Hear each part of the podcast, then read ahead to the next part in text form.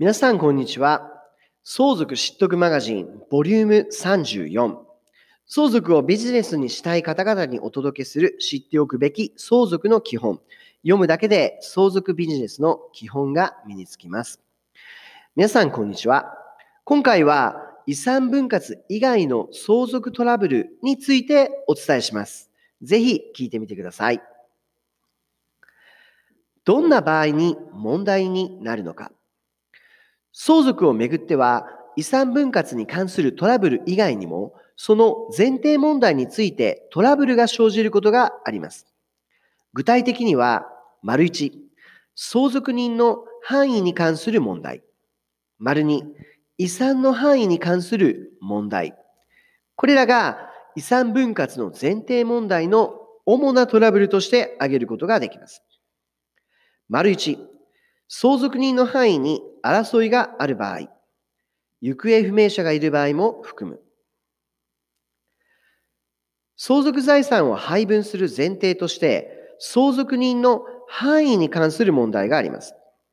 相続人に含まれる人を含めていなかったり、反対に含まれない無関係の人、相続の結核者、排除された人、相続放棄をした人などを含めたりして、相続財産の配分をしてしまうことも考えられます。まず、相続人に含まれる人を含めていない遺産分割は、遺産分割終了後に認知された子が生じた場合を除き、当然に無効となりますから、遺産分割のやり直しが必要です。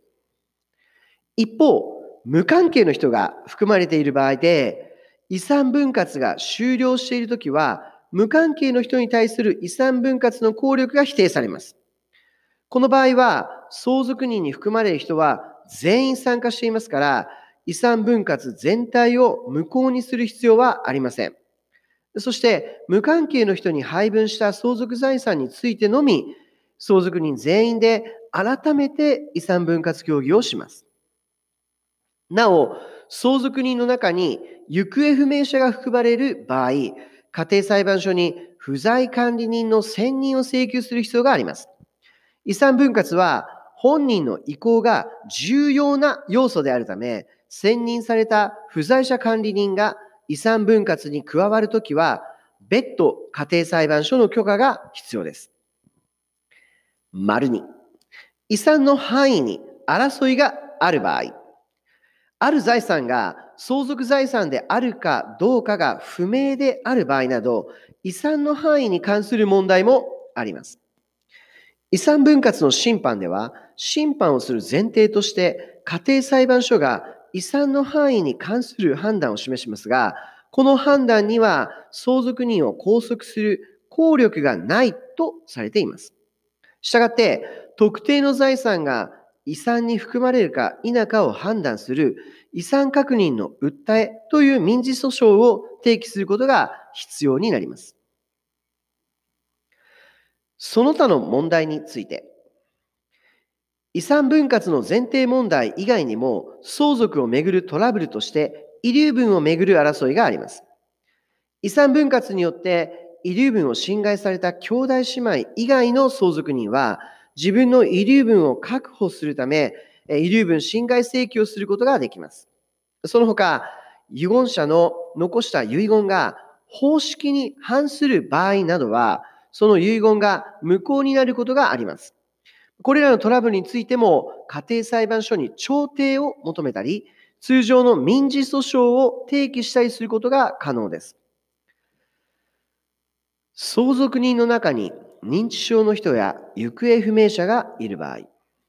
遺産分割の手続きに際し、相続人の中に重い認知症や精神障害などで判断能力に欠ける者や不十分な者がいる場合でも、相続人としての権利を持っているため、その人を除外して遺産分割協議をすることはできません。相続人の中に重い認知症の人がいるときは、家庭裁判所に対し、その人を青年非後見人にするよう申し立て、青年後見人を選任してもらう必要があります。これを後見開始の審判と言います。青年後見人は判断能力に欠ける青年非後見人が不利益を被ることのないように、その代理人の立場として財産管理や遺産分割協議などを行います。ただし、青年後見人が青年非後見人とともに相続人の一人である場合は、後見監督人、後見人の業務を監視する人のことが遺産分割協議を行います。もし、後見監督人がいなければ、家庭裁判所に選任してもらった特別代理人が遺産分割協議を行います。相続人の中に行方不明者がいる場合は、その人の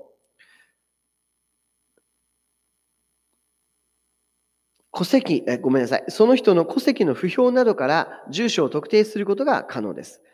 しかし、記載された住所に戻ってくる見込みがなければ、家庭裁判所に行方不明者に対する不在者財産管理人を選任してもらう必要があります。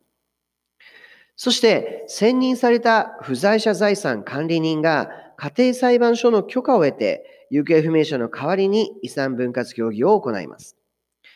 7年以上行方不明で生死不明な者が相続人の中にいる場合、家庭裁判所に失踪申告の申し立てをすることで、その人を行方不明時から7年後に死亡したとみなして遺産分割ができます。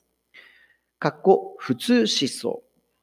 また、船舶、飛行機事故、震災などの避難が去ってから1年間生死不明である場合、失踪宣告の申し立てにより、避難が去った時点で死亡したとみなし、遺産分割ができます。本日はここまでです。ありがとうございました。